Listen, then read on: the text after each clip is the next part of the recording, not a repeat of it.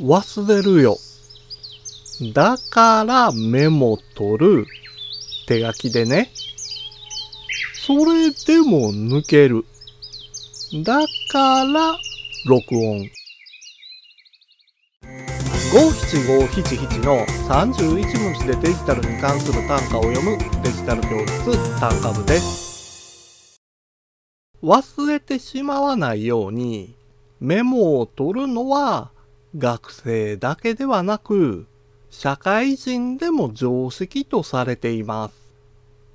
紙とペンでメモをしている人も多いですが、アプリを使用している人も少しずつ増えてきました。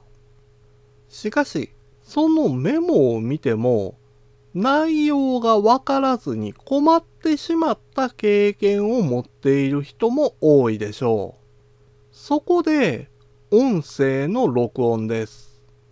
これなら、書き漏らすことなく、すべてを記録できるようになりますが、必要な部分だけを聞くことができません。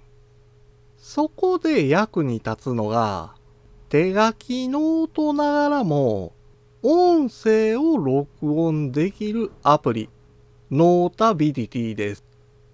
音声録音しながらメモを取れるだけではなく、音声を再生すると、その時に書いていた文字も再生されるようになります。